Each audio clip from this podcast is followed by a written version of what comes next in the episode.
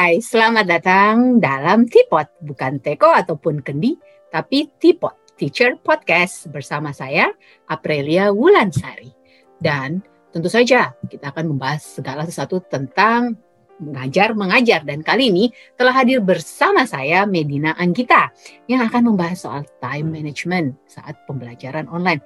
Seperti apa sih pembahasannya itu? Saya tidak akan berlama-lama, langsung saya akan panggilkan Hai Medina Anggita. Hai Kak April, apa kabar? Baik, terima kasih loh sudah mau hadir kembali dan tentu saja dengan tema yang berbeda, tapi tentu saja dengan hostnya tetap gue, Aprilia ya. Oke. Oke. Okay. please, gitu kan. Oke, okay. nah tadi kan di awal gue udah sebut soal kita pakai logo aja ya. Iya. Biar lebih luas gitu kan. Kayak tadi di awal gue udah sebut soal time management saat pembelajaran online dan di podcast kita sebelumnya kita sudah membahas soal class management. Dan itu kan pasti sesuatu hal yang sangat banyak kita omongkan. Dan di sini juga gue akan lebih bahas banyak soal waktu sih. Karena waktu itu sebenarnya sesuatu yang kita punya sama seluruh orang dunia punya sama tapi memang tergantung bagaimana kita menggunakannya kan. Nah gue pengen tanya dulu pertanyaan pertama gue lo lebih banyak work from home atau work from office?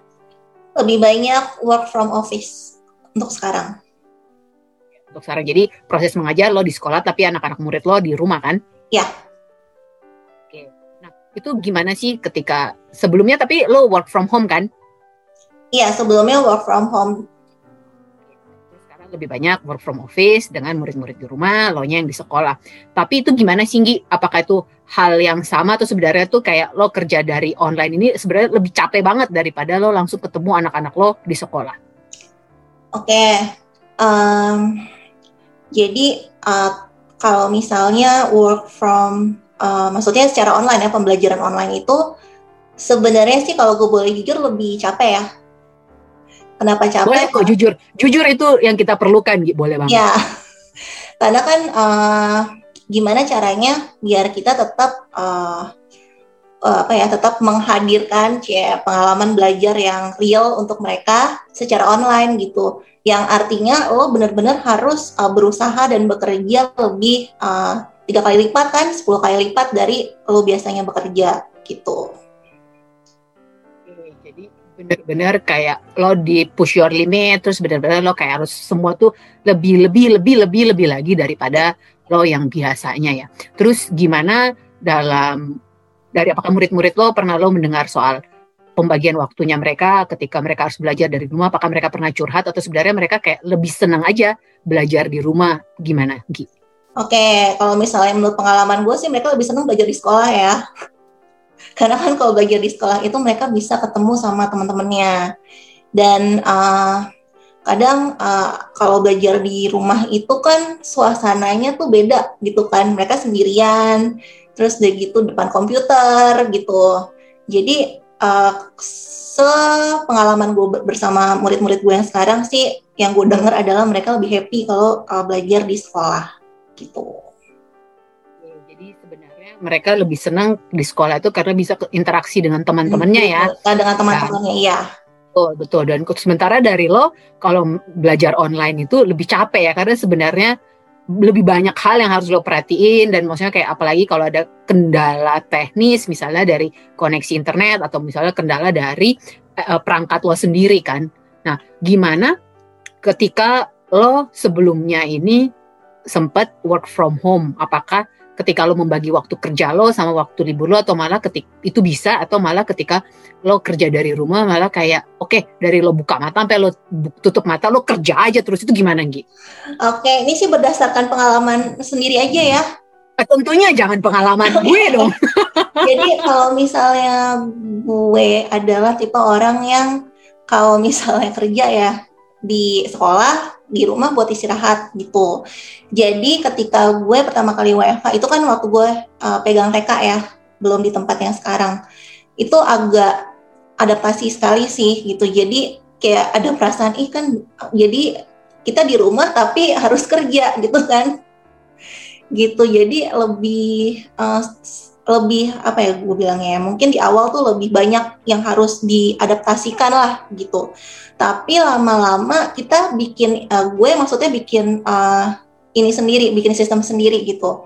Jadi harus tetap gimana caranya uh, kerja itu kita yang atur dari jam segini kemudian sampai jam segini. Pokoknya sama lah seperti uh, working hours gue di seperti biasanya gitu. Nah jadi di antara waktu-waktu itu tuh ya gue usah, usahakan sebisa mungkin ya gue nggak tidur tiduran atau gue nggak nonton Netflix gitu.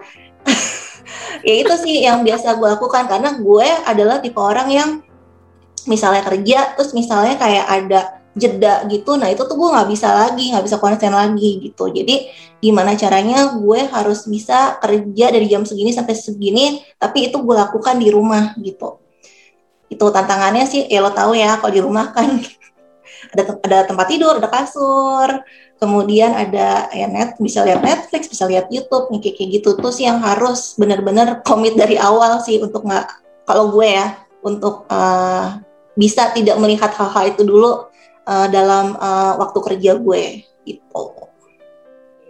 Benar-benar ya bisa membedakan kapan waktu kerja, kapan waktu santai dan tapi memang godaan kerja di rumah itu ada kan, ada banget. Nah, gimana ketika lo kerja sekarang lebih banyak dari sekolah, apakah godaan itu tetap ada? Meskipun kan tadi lo sempat bilang ketika memang di sekolah itu lebih sibuk ini itu ini itu banyak. Tapi apakah tetap ada godaan? Misalnya kayak lo lagi nyuruh murid lo ngerjain ini nih tugas ini terus mereka kamera mereka tuh bisa ditutup seperti itu. Nah, apakah lo melakukan hal lain, nonton Netflix misalnya, atau lo malah gosip sama guru yang lain yang ada di sebelah lo, atau lo udah kayak prepare buat uh, kelas berikutnya? Oke, okay. kalau gue uh, itu yang gue bilang. Jadi gue emang harus di kerja tuh emang di tempat kerja gitu kan. Jadi biasanya sih ini sekalian ngomongin time management buat uh, guru ya pastinya. Ya, oke. Okay. Kalau Jadi buat tadi pelawak mah uh, bukan. Balik lagi tadi ke pertanyaan lo kalau misalnya di sela-sela waktu ngajar itu gue ngapain? Biasanya sih gue ketika misalnya anak-anak murid gue mengerjakan tugas. Mengerjakan tugas mandiri ya maksudnya ya. Nah, itu biasanya gue uh, menyiapkan materi untuk uh, kegiatan berikutnya gitu atau gue menyiapkan slide untuk minggu depannya gitu. Jadi biasanya waktu-waktu seperti itu gue gunakan juga untuk uh, menyiapkan atau menyelesaikan pekerjaan gue. Ya, tapi gue harus tetap on istilahnya karena kan uh, murid gue pasti nanti ada saatnya mereka bertanya ke gue kan nomor ini bagaimana seperti itu kan jadi ya jadi ya ya tadi balik lagi ke pertanyaan lo ya di waktu-waktu seperti itu gue menyelesaikan pekerjaan gue tapi di saat yang sama gue juga harus tetap uh, on gitu dengan pertanyaan-pertanyaan yang mungkin dilontarkan oleh murid-murid. Jadi memang lo tetap harus on dan benar-benar kayak istilahnya sepanjang lo belajar itu lo tidak mau berhenti, apalagi kayak berleha-leha enggak, tapi lo benar-benar kayak terus mengasah diri lo, apalagi kan anak kalau anak-anak kecil ya khususnya suka tiba-tiba bertanya hal yang kayak uh, apa sih? Kayak gue juga kadang suka bingung kalau tiba-tiba ponakan gue nanya gue kayak udah gimana? Gitu ya. Dan gue bangga banget sama lo sih. Uh, bos lo harus denger ini sih. Dia rajin banget nih lo Miss Medina kita ini dia tuh kerja terus gitu kan. Nah terus itu kan ketika akhirnya lo kerja di sekolah lagi. Nah gimana? Apakah semua pekerjaan lo itu lo selesain semua di sekolah apa ketika lo pulang juga akhirnya lo tetap membawa pekerjaan itu ke rumah? Hmm oke. Okay. jadi uh gue sih sebisa mungkin mengerjakan itu di sekolah ya Prel ya gitu. Tapi misalnya ada nih pekerjaan-pekerjaan yang ah, kayaknya bisa deh nih waktu weekend gitu kan. Atau kayaknya bisa nih nanti abis pulang sedikit sedikit lah buka laptop. Nah itu uh, biasanya sih gue kadang gue bawa ke rumah. Tapi sebisa mungkin sebisa mungkin banget semua pekerjaan itu gue selesaikan di sekolah gitu. Kalaupun sampai gue bawa itu biasanya sifatnya bukan yang uh, utamanya gitu loh. Lebih kayak ke ya uh, ininya lah sampingan-sampingannya lah gitu. Kayak cari gambar misalnya atau edit uh, PowerPoint kayak gitu. Edit PPT seperti itu. Kalau dari cerita lo dari tadi yang lo sampaikan menurut gue lo sangat berdeterminasi dengan pekerjaan lo dan lo sangat saya persistence banget kayak pokoknya harus selesai dan semua itu harus lo lakuin dengan baik. Nah lo punya tips nggak sih buat semua guru-guru di luar sana gimana itu bisa karena kan semua orang pasti punya cara kerja yang berbeda, seorang semua orang punya cara belajar yang berbeda, tapi pada intinya kan semua goals kita adalah sama untuk mengajar dan memberikan yang terbaik bagi murid-murid. Nah, tips dari lo apa gimana untuk bisa tetap menjaga fokus khususnya bagi seorang guru apalagi kan seorang guru nggak hanya punya muridnya dong, guru juga punya kehidupan pribadi, guru juga seorang anak, mungkin seorang ibu atau seorang bapak seperti itu. Jadi gimana bisa lo membagi waktu lo dengan pekerjaan kayak tadi yang lo bilang sebisa mungkin lo nggak bawa pulang pekerjaan itu apakah lo sudah ini peraturan yang lo buat sendiri buat diri lo atau memang ini lo belajar dari orang lain untuk melakukan hal seperti ini dan dan terakhir gue minta tips dari lo untuk bisa seperti itu dan bisa benar-benar kayak fokus sama kerjaan yang lo kerjain. Oke, jadi sih Prel sebetulnya adalah uh, yang pertama adalah mengenal diri lo ya. Oh. Kan? Lo tahu kelemahan lo apa gitu kan.